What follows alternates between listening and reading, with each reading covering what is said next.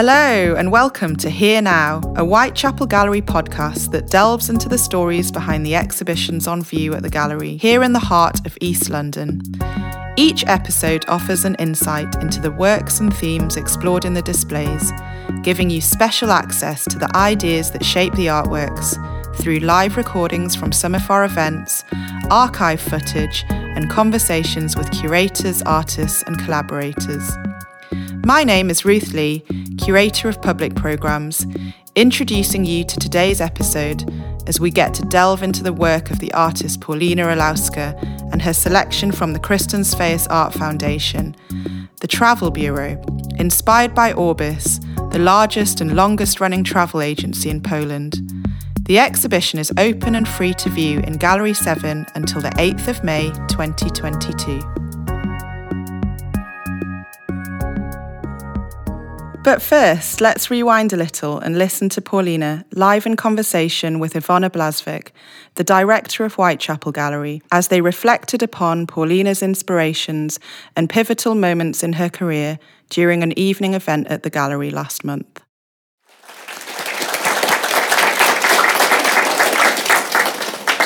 Here at the Whitechapel, we like to take curatorial risks.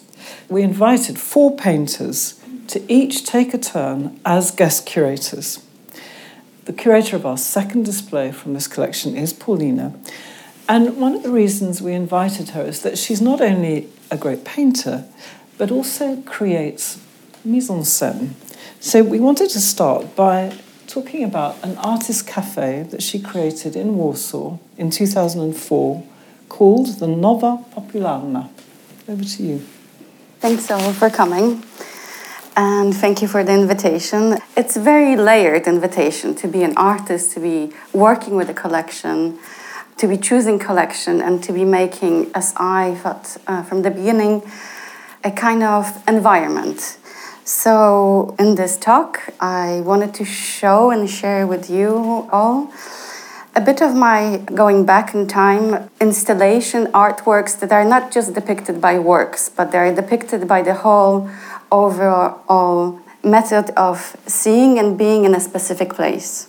So, going back to it in 2004, this was one of the projects that kind of brought me to understanding what environment and what being in time and space and contextualizing it can mean by creating with Lucy McKenzie, a fellow artist, a bar, a salon, a place of meetings in Warsaw in 2004, so maybe some of you have been it. I see a couple of you in the audience, but we thought of it as an exhibition. We looked at other exhibitions of artists like Kippenberger, Kienholz, who created bars.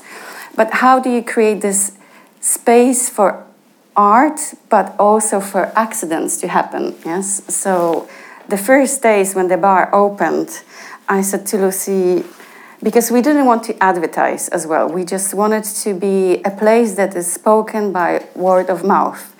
And in the year 2000, you know, the idea of uh, advertising was starting to take place. So cool magazines like the activist, avant-gardists were, you know, happening, but they were not so interesting.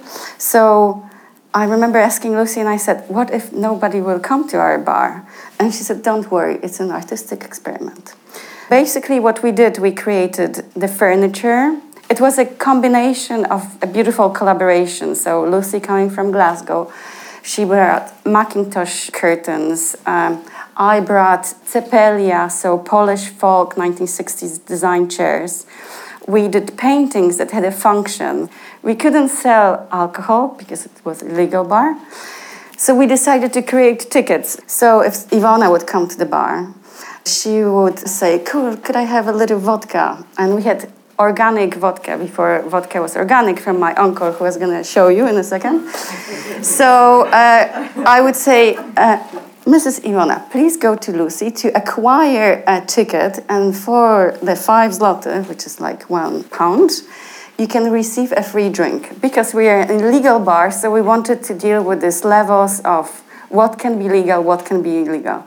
We survived a month, but by the end, the police started to come in. But our program of events was rather extravagant. So we had Donatella, so Mark Leckey, Steve Claydon, Bonnie Camplin, coming with their huge sound system for an evening.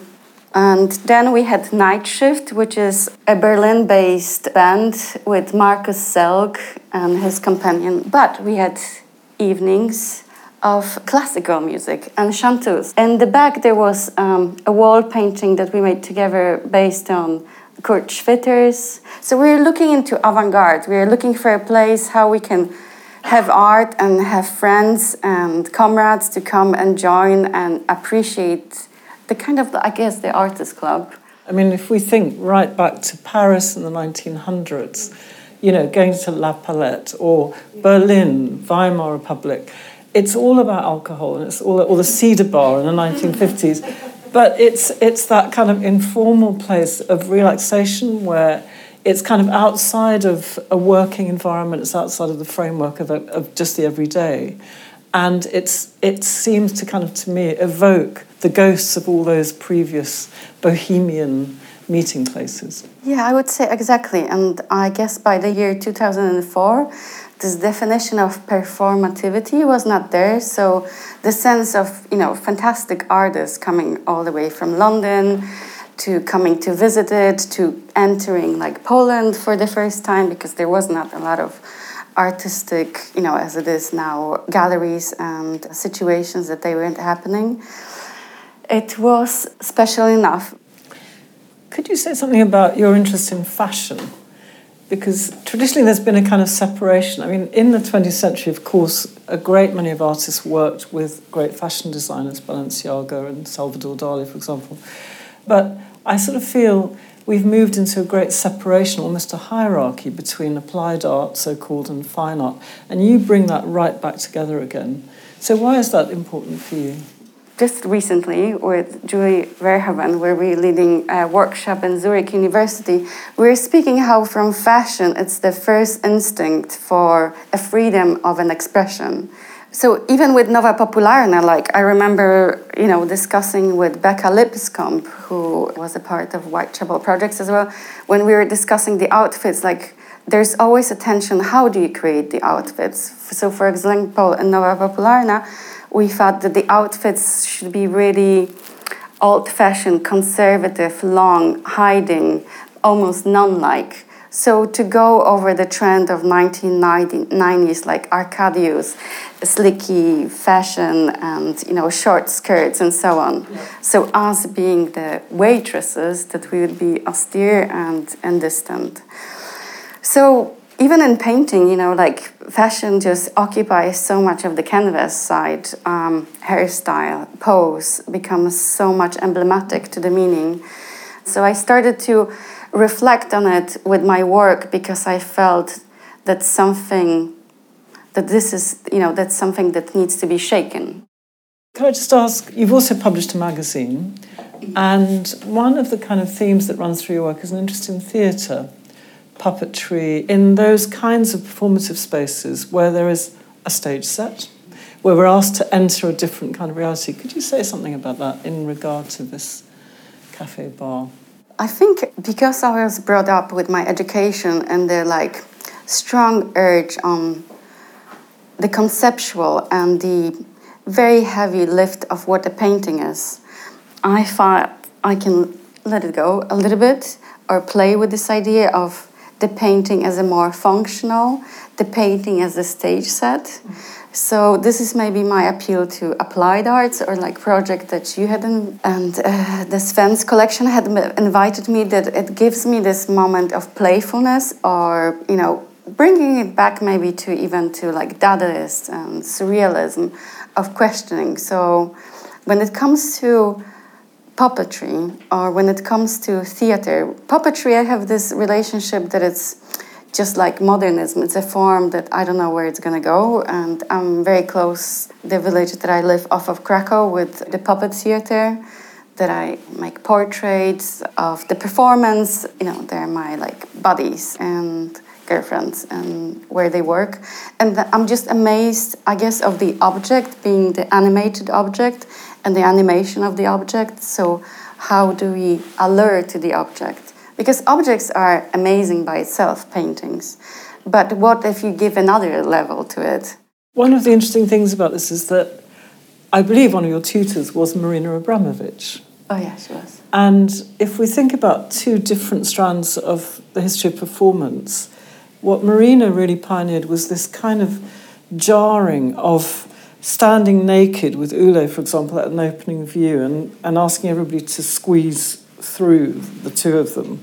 So it was this intervention in the kind of conventions of our normal social interactions with the raw encounter with naked bodies. I mean, it was very much a kind of reality shock. Whereas I think in your work, there is this interest in the artifice of theatre that we kind of join you in a, in a more theatrical concept of performance. You know, that there are costumes, there's a set, it's it's very different, I think, from that other kind of performance, which is like épatez le bourgeois. You know, it's like, whoa, this is the shock of the real, as it were. Whereas this seems more perhaps literary, aesthetic, and playful. Yeah, we did had this argument about the straightforwardness with Marina, but I was lucky enough to have two amazing performance teachers, which was Marina at the same time as Joan Jonas. Mm-hmm. Mm-hmm. So from Marina, I must say, I you know she was the first one that permitted to cross certain boundaries. For example, with the class, we had to join her and her house, and she. I think I learned about the uh, idea of rituals and the spiritual, which is now closer to my work. Mm-hmm, mm-hmm. Where Joan Jonas, she was talking about the narrative and about the different episode and dividing it. And you know, as a young artist, I started to study in art institute with like Charles Ray, Paula Rego, but then I moved back to Poland from economical reasons. It was easier to study painting there. And then I understood this idea of the lack of theatrical, this division that it started to clash with contemporary performance. And stubbornly enough, I wanted to bring it back to theatricality. There was in the time that I was growing up, especially you know in Poland with Katarzyna Kozyra, Żmijewski, and the artists from 1990s, Libera, there was this strong cross about you know entering your space, you know like crossing the political and being shocking. So by that time, when I came to Poland, I thought I just want to paint. You know, I just want to paint from Ja 1960s fashion magazines. And this is when I met Lucy as well, and we just started to discuss. And I was really back then looking to painting. But I think looking back now, I'm looking more into this place of theatricality, of bringing others people's work, that I learned also from uh, Mark Kamil Hajmowicz of how do you collaborate and how do you bring your friends and the ones that you think are forgotten or can be included in your work together.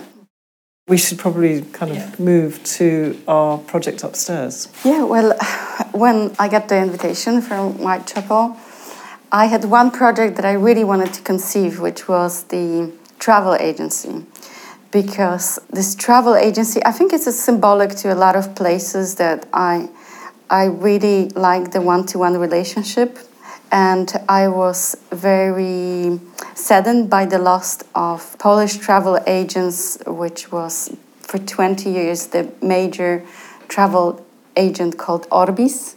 And Orbis uh, had spots everywhere, and when I started to show internationally, and I had no family in Warsaw. This is the place that I would go to, you know, discuss my new travel and but also reflect on my others.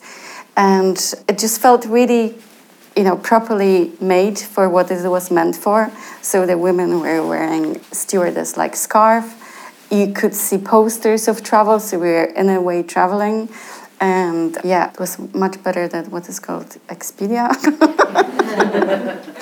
so talking to Iwona we, and Grace, we decided to, you know, like to depict the idea, and I hope you will feel it upstairs that actually a painting is a travel by itself. So looking at Sven's collection, I just saw how many landscape actually we uh, there are in the collection. And since I'm a figurative painter, painter, but I think of landscape often.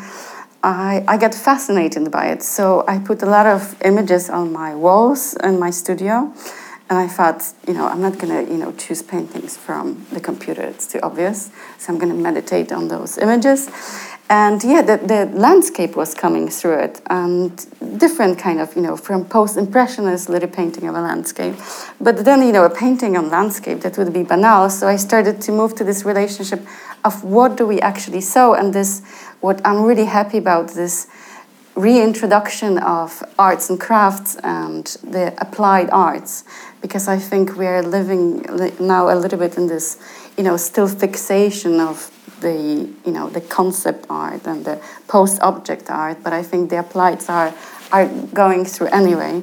So there is some works that kind of related to the idea of abstraction, but have a sense of travel that you will see and I just thought, what a great, you know, setup to have a show. and I even used the Orbis logo. Yeah, um, I had uh, three years ago. I had made um, frequent travels to Belarus, where I became friends with some of the local artists from Minsk. I was not going to Minsk, you know, I, I was feeling what's going to happen in Minsk, but the relationship with the landscape and the stillness of time of still reminding me of my youth days in Poland. So the empty street, the one and only store called GUM, the Univermag. I started to make uh, secret films with my phone and just picture how, how is the, rela- the, you know, the relationship of women in the shops in the GUM um, how do they relate with their bodies, their time? How is it different? And it seemed really extreme. So I made a series of four films, and I'm showing one upstairs, which is called GUM Airport, which is the Minsk airport depicted four years ago. And then, you know, I started to be in conversation with the curators from Norway, and we we, we started to look at different posters. So upstairs you're gonna see a film which comes from the archives of tourism uh, promotion of Norway, which I uh, collaged together uh, with music of uh, Cuban Greek artist Delia Gonzalez. That leads us now to opening up to questions from the floor. Uh, would anyone like to ask anything or make an observation or comment? Collaboration and conversations with fellow artists are very central to what you do.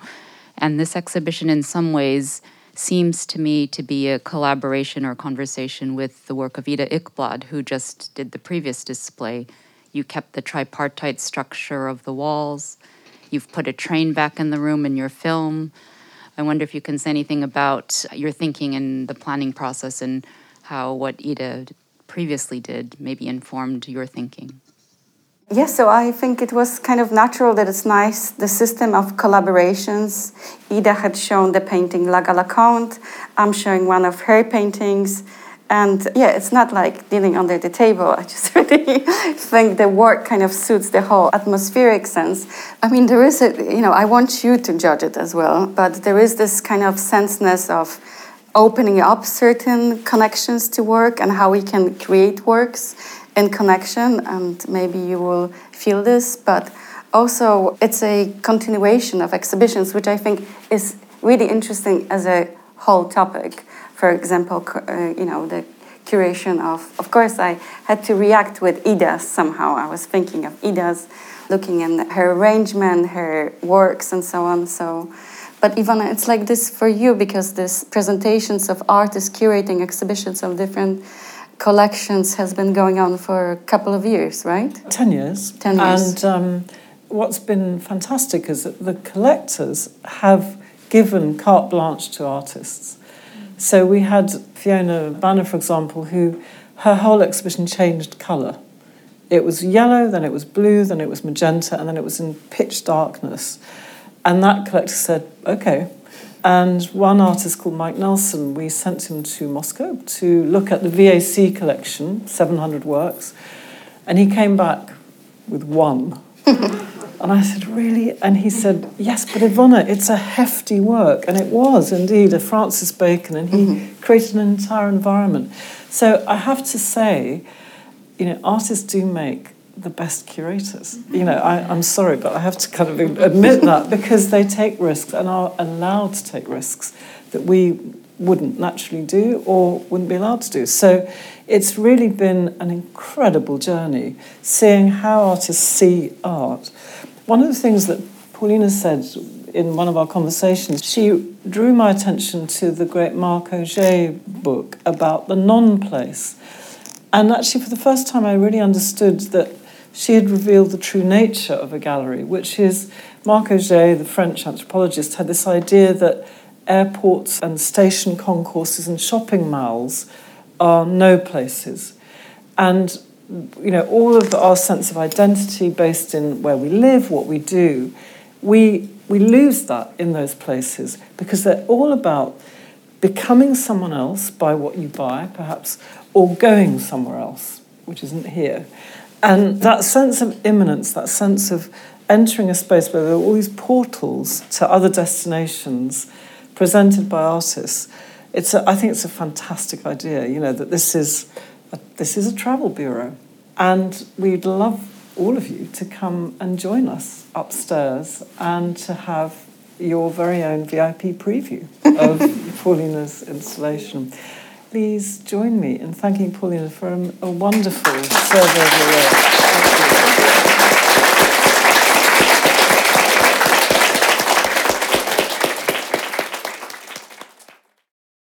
Paulina and Iwona's conversation, held in the Zilkha Auditorium in the gallery on a cold Thursday evening in mid January, felt intimate and warm, a lively gathering of friends and visitors. What a fascinating insight into Paulina's multifaceted practice as she touched upon her inspirations, her loves, and her experiences everything from performance and activism to painting and fashion, and weaving through all of this a dialogue with the past and a dream of modernist utopias.